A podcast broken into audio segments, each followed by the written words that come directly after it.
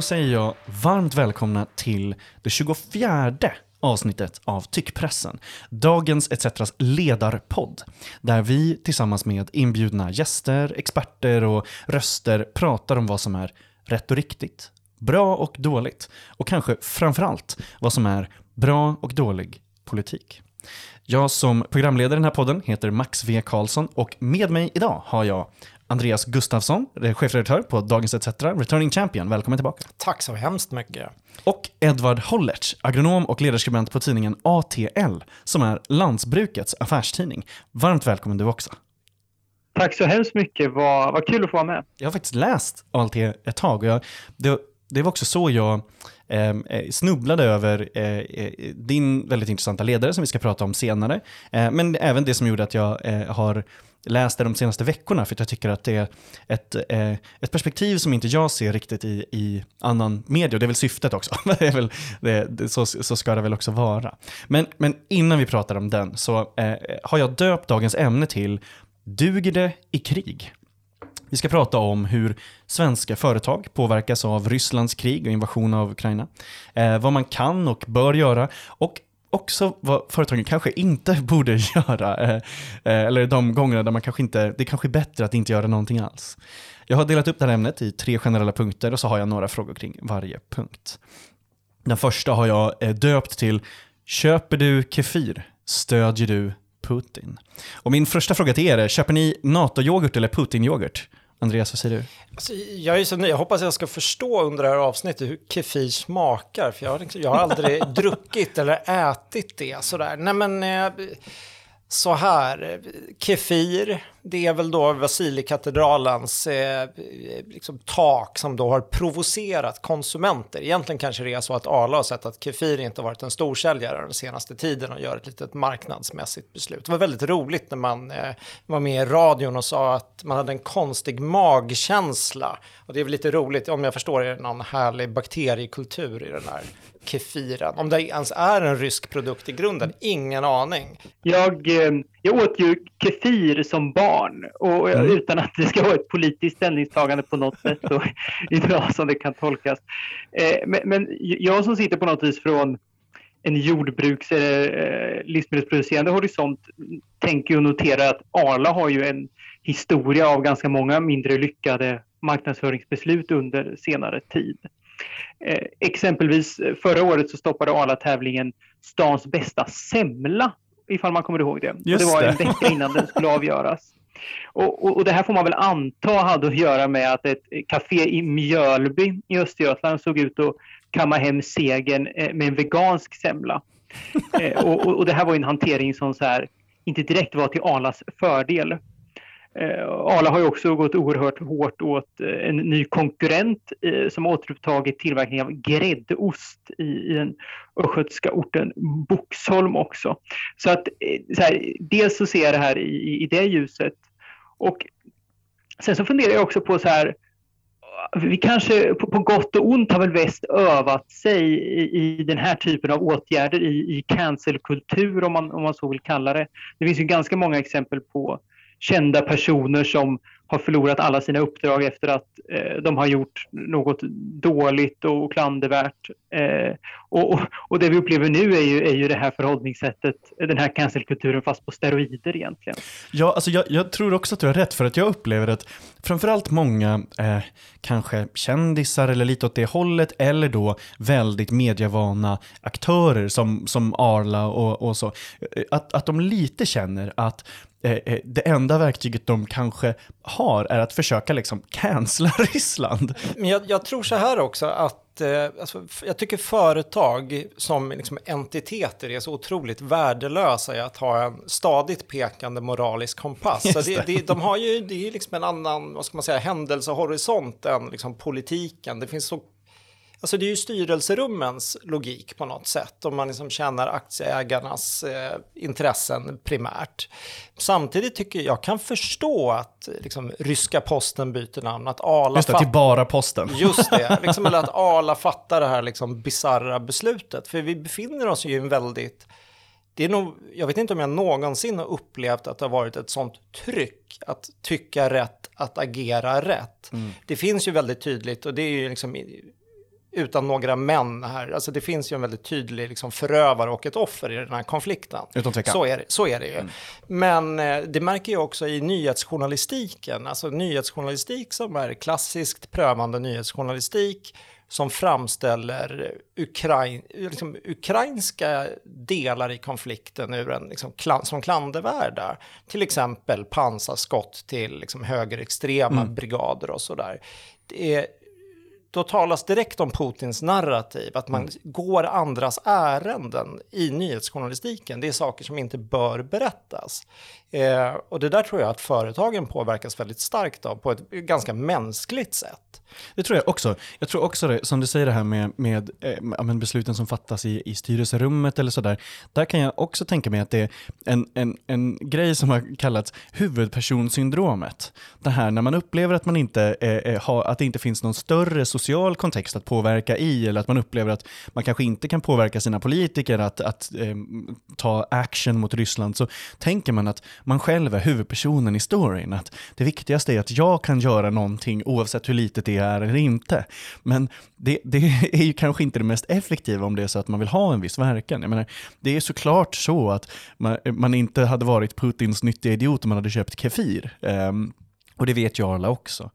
Ja, jag, jag slås att vi hade i, i början när kriget bröt ut så hade vi en grönsaksodlare, Magdalena Hermelin, som skrev en text för ledarsidan på, på ATL och så här, försökte reflektera över vad spelar det egentligen för roll med en så ukrainsk flagga på Facebook egentligen? Vad, vad, vad, gör det för skillnad? Och hon landar efter ett tag i att så här, ja, men det bästa i alla fall jag kan göra och vi kan göra det är väl att fortsätta odla för mat kommer vi alltid behöva och eh, jag, jag, kan i alla fall avundas eh, den som varje dag går till, eh, till ett lantbruk och vet att jag, jag odlar mat som de behöver.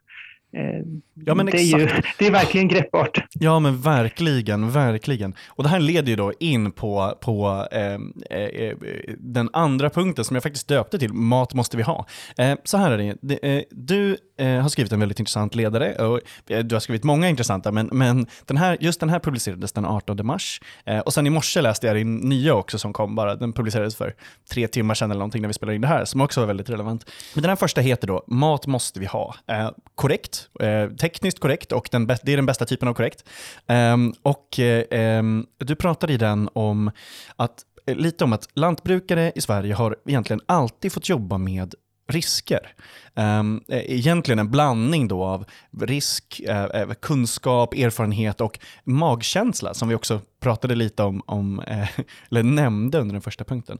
Men så säger du då att det här kriget, eh, kriget med, med liksom det kanske det närmsta kriget har haft på, på väldigt länge, äh, inte riktigt går att få in i den vanliga kanske lantbrukarriskkalkylen. Äh, vad är det du har äh, sett? Varför ville du skriva den här texten? Ja, för, med risk för att bli långrandig. Alltså jag ser. Du får bli det. perfekt, det är därför vi är här. Jag ser alltså att det, det, är två väldigt betydande saker som har hänt med anledning av, eh, av kriget i Ukraina. Och det, det, är två saker som händer samtidigt. Och den första är att världens livsmedelsmarknad nu är i gungning. Ukraina är en av världens stora exportörer av mat. Den svarta jorden, som vi säkert alla hört talas om i Ukraina, är ju mytomspunnen. Den hör till de bördigaste i världen. Och eh, man talar historiskt om Ukraina som Europas kornbord. Och, och, och, nu är det ju hela världen som är marknaden istället. Eh, mm. alltså, om man ska bara, bara för att sätta siffror och få ett litet grepp om det så är det så här, av, den, av hela den globala exporten av raps förväntas Ukraina stå för 19 procent i år. För korn är siffran 18 och för maj 16. Men, det är men helt nu otroligt. Är ju, ja. Det är ju enorma siffror. Men nu är ju såklart framtiden oviss. Eh, 10 procent vet vi redan av, av marken går inte längre att, att bruka därför att ja, kriget så att säga tagit i anspråk. Eh, och på den andra sidan också, på den ryska så, så, så finns det också så här en stor livsmedelsdimension för att Ryssland är också en gigantisk livsmedelsexportör eh, och, och räknar vi ihop de, eh, Ukraina och Ryssland så svarar de tillsammans för en tredjedel av eh, världens exportvolym av vete exempelvis. Och Ryssland levererar också väldigt mycket av det gödselmedel och energin som behövs för att göra eh, gödselmedel eh, för att i förlängningen upprätthålla dagens höga skördenivåer. Så att så här, det, det, här är, det här är effekt, det här, det här kommer slå mot livs, livsmedelstillgången i världen. Och det hörde vi idag, den här dagen vi spelar in, så hörde vi på Ekot i morse om att brödpriserna rusar i Egypten och Världsbanken varnar för att eh, vi kan få se högre livsmedelspriser med social oro som följd i, i Mellanöstern och Nordafrika. Vill du spara och samtidigt göra världen lite renare? Då har ETC tagit fram en lösning för dig. Vi har startat ETC Bygg för att få igång byggande av hyreshus utan vinstjakt, utan miljöförstöring och med lägre hyror. Spara direkt i husen till 2% ränta. Läs mer på etcbygg.se. Jag som politiskt intresserad också, eh, vi, vi vet ju absolut, liksom grunden för, för enormt många protester och, och eh, eh, framförallt liksom, eh, stora sociala mobiliseringar har ju varit på olika sätt kopplat till mat. Eh, så även eh, eh kvinnornas uppror 1917 i Sverige, det som nästan blev potatisrevolutionen, alltså när, när det närmsta man har kommit till liksom, revolutionen eh, här, som började på Södermalm när man inte fick tag i potatis. Liksom. Och när kvinnorna gick man ur huset för att de sa att nu, vi vet att att någon jävel gömmer potatis. Liksom. Att den, mm. det, den, det var det som var äggade igång det. Liksom. Um, så att det, det, som, om, om man är historiker eller om man är historiskt intresserad här, då, då är det en liten lampa som tänds i huvudet just nu. Uh, och, och, eller liksom som en liten klocka som ringer uh, och som säger du borde titta noga på det här, uh, följ det här just nu. och därför så på en samhällsnivå så borde det alltså vara rationellt nu att vi ska se till att vi producerar så mycket mat som möjligt på andra håll i världen för att ta det säkra för det osäkra. Att, att vi borde producera mer mat i, i Sverige. Men det vi inte ser, och nu kommer vi till den andra grejen som, som eh, sker också med anledning av kriget. Det vi ser är ju att man skalar inte upp matproduktionen idag. Eh, och det är ju för att företagen kastas in i en helt ny värld. Alltså man kan inte förutse framtiden. Man, mm. man, man, måste agera under genuin osäkerhet, för man vet inte vad som händer imorgon. Eh, det här märkte vi lite under coronapandemin, men det är verkligen någonting vi börjar bekanta oss med idag också. Mm. Så att det, det, som är rationellt företagsekonomiskt att göra för många lantbruk i Sverige nu, att eh, skala ner produktionen för att minimera kostnader för diesel, eh, el, eh, gödningsmedel. Det är inte det som vore det gynnsamma på, på en samhällsnivå för att säkra mat.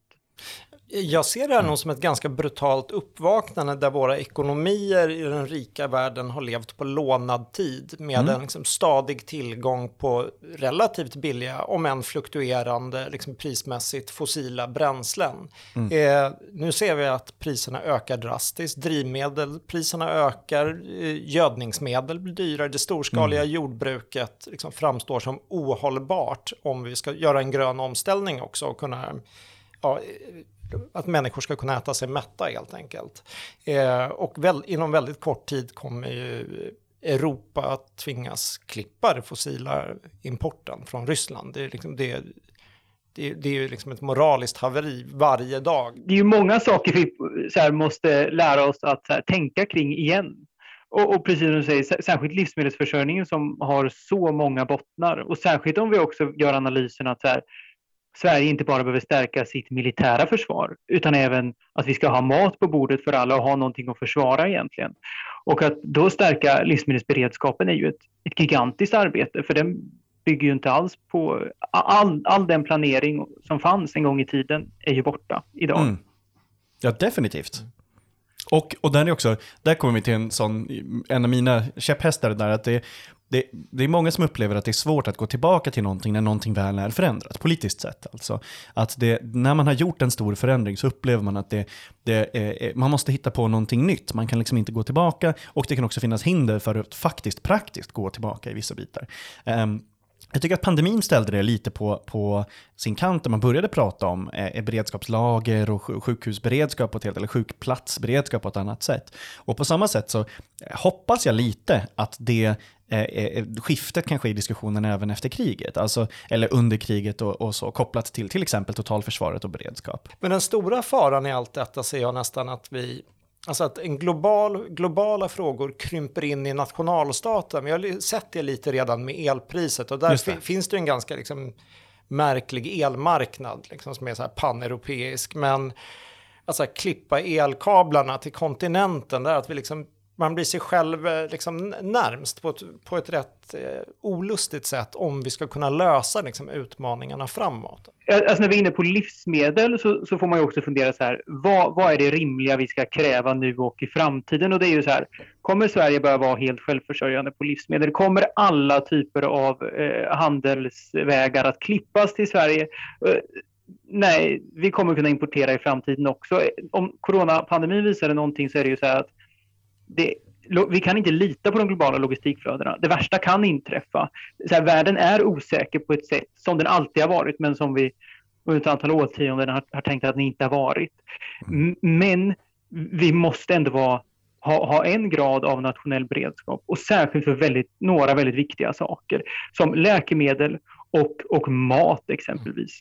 Och det är ju inte så här några väldigt avancerade grejer vi behöver uppfinna Eh, på nytt för att kunna säkra det här. Utan det första man borde göra i Sverige det är ju att här, bunkra vissa absolut nödvändiga insatsmedel för att kunna, kunna producera mat i landet. Och då mm. är det så här, det är drivmedel, det är, det är gödning som jag varit inne på och det är reservdelar till ma maskiner. Och det är på den längre, eh, här, för att kunna odla ytterligare ett år eh, om, om det krisar. Och då, då har vi lite mer vårt på det torra. Mm. Men sen så handlar det också om att så här, bygga upp en beredskapsorganisation. För det är ju ett gigantiskt problem idag att vid en kris så vet vi inte vem som ska göra vad. Det finns inga företag som har några som helst krav på att de ska ställa upp och producera mat i, i händelse av krig. Och inte heller var behoven finns. Eh, så att det är en gång, i tiden fanns som, ja. ja. alltså en gång i tiden fanns något som heter Lantbrukets blockorganisation. Mm. Som så här, där man på, ner till gårdsnivå hade beslutat så här, hur produktion skulle gå till, vem som ansvarade för den. Det är totalförsvarsplikt. Mm. Idag är det helt och hållet borta. Och det vi också ska lägga till är att den gårdsstruktur vi hade när kalla kriget tog slut var mycket eh, mindre sårbar än den vi har idag. Vi, idag har vi en del jättestora gårdar och enheter som är å andra sidan effektiva, ger billig mat till många och som vi behöver för att föda befolkningen i Sverige och världen. Men de här stora anläggningarna är väldigt sårbara. Eh, ett, ett kycklingstall som står utan el i, i ett par timmar, där börjar kycklingarna dö efter ett tag för att mm. fläktarna stannar. Eh, dessutom så, så här, har vi bara ett fåtal slakterier, mejerier, kvarnar kvar i landet. Vi har ett sockerbruk, vi har en gästfabrik. Mm. Vad händer om de slås ut?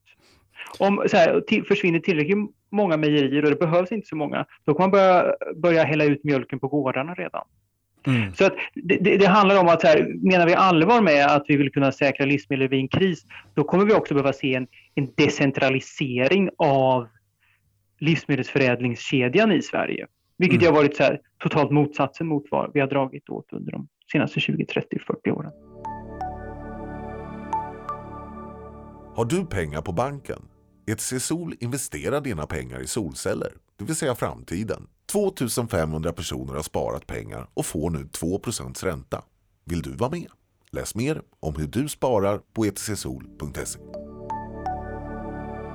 Den sista punkten har jag valt att kalla Nu är kontexten krig. Eh, det är den kontexten vi har att förhålla oss till, egentligen oberoende då av vilka områden av politik som vi pratar om. Ehm, så, så vad ska då förändras? Nu, jag skulle vilja höra hur ni ser, liksom, hur kan det här se ut efter kriget? Eh, hur, hur, eh, och, och, vad skulle då politi politiken kunna liksom göra? Vad, vad, vad ligger det första steget i att börja, gå, eller börja ta ett steg då mot att lösa det här? Vad skulle du säga Andreas? Nej, men jag, jag tror absolut decentralisering som nämndes här, eh, en annan nivå av, inte småskalighet, men diversifiering kanske man kan säga. Eh, och att, alltså en långsiktighet hur vi, hur vi tryggar vår försörjning av grundläggande saker. Även om det här kriget tar slut, säg att det blir ett regimskifte i Ryssland, att vi inte glömmer det här. Det kan, det kan hända, det kan vara pandemi, det kan hända att det liksom blir en konflikt, alltså det finns ett Taiwan Mm, eh, i mm. Kinas närområde. Liksom, situationer kan eskalera på olika sätt.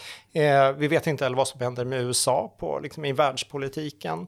Eh, det behövs en annan nivå av, att kunna trygga befolkningens liksom, grundläggande behov eh, långsiktigt och att man inte tappar det under decennier av eh, liksom, flyt, flytande liksom, världshandel, mm. utan eh, att man planerar för det värsta. Men den cyniska ledarskribenten då som skulle kanske säga, eh, men, men det här kommer kosta jättemycket pengar. Ska, hur ska vi finansiera det här? Ska, hur ska vi göra det? Om de säger det här, är, det, det, här, det låter nästan utopiskt, hur ska vi göra då? Eh, vem ska betala?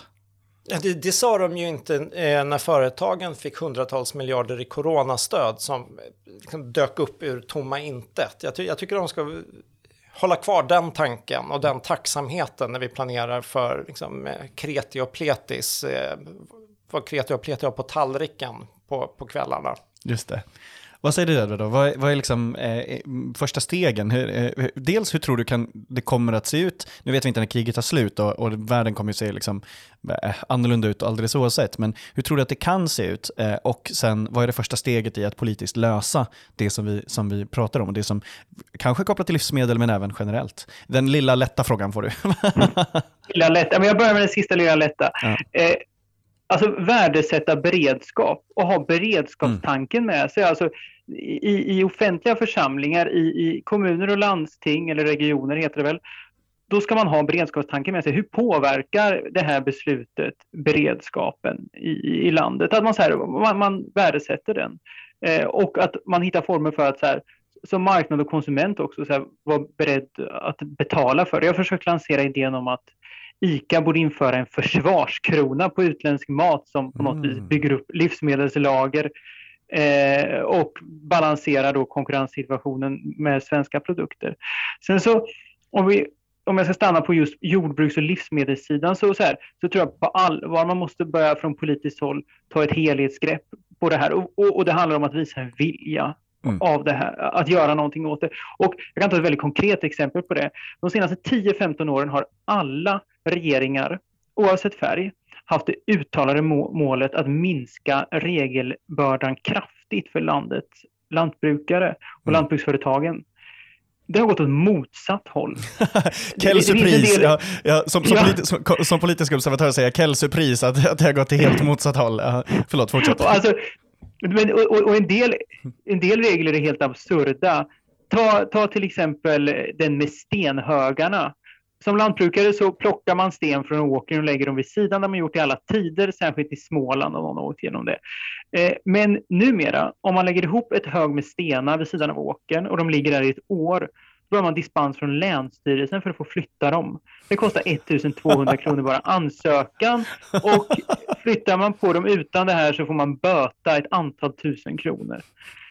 Det, jag, är nästan imponerad, alltså jag är nästan imponerad av smaktigheten i det där. Jag, det, det, det går inte, om något, så är det en historisk konstant, det går inte att underskatta den svenska byråkratin. Det, det, det, den finns alltid där. Och alltså, jag tänker, tänk vilken fantastisk kraft den svenska byråkratin skulle kunna bli om man slutade att hålla på med den här typen av saker och istället så här, satte sig runt bordet med de som producerar maten och säga så här, på gårdsnivå, hur tillverkar vi mycket mat på ett hållbart sätt lång, långsiktigt? Då kan vi, vi tala om att realisera en potential. Eh, men, vem skulle då, men vem skulle då handlägga stenhögen? det är helt... Tänk så många, många arbetstillfällen vi kan skapa mm. där. Ja, verkligen. Det här känns också som att det finns ett stort eh, glapp mellan, alltså återigen då, ett stort glapp mellan vad, eh, där näringsliv Eh, eh, kanske trycka på för en lösning som är mer eh, politiskt liksom acceptabel än Eh, eh, alltså eh, mer i linje med vad allmänheten också skulle liksom vilja ha, eh, än vad liksom den byråkratin tillåter. Alltså här är det ju nu, det, det, progressiva i det här, det progressiva vi pratar om här, det är ju vad lantbruken vill och, och vad, vad de vill ha. Och, och eh, eh liksom, Medan det, det verkar som att det är liksom den, för, den, den eh, liksom för, försegande kraften, eller liksom seg som kola är eh, då regional byråkrati eller, eller byråkrati på andra håll också. Men att det, är liksom, att det är näringslivet som står och stampar och vill det här. Och, och, vill, vill lösa det för att de såklart också är, eh, inte heller vill ha en riskkalkyl där det liksom är alltid är eh, helt okej okay på ena sidan och domedag på andra. Eller så här, knappt klara sig, som är liksom, eh, det blir det lyckade, och total kollaps annars. Men det, alltså, när vi just diskuterar det här komplexet också, så jag, jag kan inte sluta att förundras över att när man diskuterar vad kan vi göra för svenskt lantbruk så vi, så vi har mat i framtiden, då dyker det upp från partier eller intresseorganisationer alltid upp kravet på ja, men, eh, bidrag. Vet, en miljard, en stödmiljard. Och jag, jag kan märka en frustration bland våra lantbruksläsare om att ingen istället säger så här Ge oss inte mer pengar, ge oss inte bidrag, ge oss bara det vi har efterfrågat under lång tid. Ge oss regelförenklingar, ge oss så här, i alla fall samma förutsättningar som de lantbrukare som vi konkurrerar med i andra länder, som mm. vi är på samma marknad som. Det är, här, det är ju det många önskar sig och kräver och det är ju ingen orimlighet. Nej, verkligen. Och sen att de här pengarna, alltså det blir återigen det där, liksom, eh, eh jag från ett vänsterhåll ser ju att det blir ju ett problem om det är så att man eh, eh, har identifierat systembrister, men sen försöker lösa de här genom att injicera pengar i systemet som man ändå inte då vill förändra. Alltså att, att då, då försvinner ju helt den systemkritiska biten och man förlänger egentligen bara problemet. Ehm, eh, så där, där ser jag liksom den, ett, ett sånt grundproblem till bara, bara i analysen av att det skulle vara liksom eh, eh ja, men, lite helikopterpengar som vi pratade om i förra avsnittet, men, men även liksom den stor, storskaliga sådana inflöden eller bidrag. Det, eh, eh, om det inte är så att, eller om det är så att man har identifierat att man vill förändra systemet, då kan det inte vara det som gör det. Liksom. För att jag menar, det är inte så att, det är inte så att eh, eh, eh, även de lantbrukare som får det här bidraget kan välja att stå utanför systemet eller börja bygga ett nytt system. Det, det, det finns ju inte där. Men, men här kanske det är just så att politiken länge har agerat just som ett styrelserum där man eh, strategin har varit att försöka hålla alltså livsmedelspriserna i butik mot kund på en, på en liksom hyfsat stadig nivå, väljaroptimerande, samtidigt som mm. gruppen lantbrukare, de som är i starten på leverantörskedjan, är liksom ett relativt fåtal, ett krympande antal i Sverige. Enklare att bara helikoptra in pengar, skicka in pengar snabbt istället för att förändra i grunden, mm. eh, eventuellt. Uh, och sen... det, det, det, tror jag är helt riktig analys. De EU-pengar som går in är ju mycket konsumentstöd egentligen. De trycker ner livsmedelspriserna, vilket ju gör att producenterna inte får särskilt mycket. Och, och så har vi dagligvarukedjor som tar en oerhört stor del av, av kakan och är väldigt ovilliga att förändra på det också. Men de har en Ukraina-bild på sin Facebook-profil i alla fall. jag, jag kommer också att tänka på det, att jag, jag tror inte jag, jag har ändå, eh, skulle jag säga, helt okej okay koll på, på enskilda politiker och så. Jag tror inte jag kan ett enda partis lantbrukspolitiska talespersoner, faktiskt. Eh, och det säger jag många, från mitt håll. Många partier har inte haft något, så du behöver inte skämmas så jättemycket för det. men, men under, under den senaste mandatperioden så har, har alla återinsatt posten som landsbygdspolitisk talesperson. En del kallar det till och med jordbrukspolitisk talesperson i en, i en del mm. fall. Mm, intressant, intressant. Men jag, jag slår ju ofta ett slag för att jordbruksdepartementet borde komma tillbaka. Just det. Och jordbruksministern. Därför att så här, här har man ju också förlorat en, en politisk kompetens om det här. Alltså när institutionerna för det här har avlövats, då, då försvinner dels politiska karriärvägar, vilket gör att eh, man inte får tillräckligt med folk som kan de här frågorna också. Mm. Eh, och att så här, den särskildhet som ändå finns i sektorn så här, glöms bort i, i politiken det, det, är inte en bransch som alla andra och därför så borde den inte ligga under näringsdepartementet. Vi brukar alltid avsluta tyckpressen med att gäster får hälsa eller tipsa någonting till tyckpressens lyssnare. Ehm, det kan vara precis vad som helst, om det är så att man har en artikel eller bok eller eh, fick en intressant tanke om någonting eller att man ska gå in och göra någonting. Ehm, Andreas, vad har du för hälsning till tyckpressens lyssnare den här veckan? En egenkär hälsning. Nej, inte riktigt, men tidningen jag jobbar på, Dagens ETC, har ett jobb ute nu som chockade mig lite, som handlar om våra ekologiska grönsaker vi köper i butik här i Sverige hur de odlas under en gigantisk plastfilm i södra Spanien. Det kallas Plasthavet, stor som 50 000 fotbollsplaner. Där under bor eller bor, arbetar afrikanska migranter, 50 graders värme, inga toaletter. Det hade jag ingen aning om när jag plockar min, eh, min ekologiska EU-lövsmärkta eh, grönsak på ICA. Eh, den artikeln bör man läsa och man bör också ställa krav på sina, på sina butiker. Edvard, vad säger du? Vad, vad vill du hälsa till tyckpressens lyssnare? Ja, jag, jag tänkte inspireras eh, av, av, föregående tipsare här jag tycker man ska läsa ATL, särskilt våra debatt och ledarsidor. Vi försöker så här, ha, ha väldigt bredd på materialet och många olika röster eh, som, som berättar från sin horisont om eh, dessa viktiga, livsviktiga frågor om livsmedel. Eh, det finns heller ingen betalvägg eh, eftersom jag anser att det här är så viktigt så att det bör nå ut. Så att gå in på atl.nu. Det kluriga är att det är .nu på slutet. Tack snälla för att ni var med och ville prata om det här. Eh, och du som lyssnar, så eh, tack för att du lyssnade. Jag hoppas du tyckte det var intressant. Eh, du kan i vanlig ordning höra av dig till oss. Vi gillar lyssnarmail. Ehm, och du kan också skriva till oss om du skulle vilja det. Det var allt för den här gången. Tyckpressen är tillbaka nästa vecka. Hej då!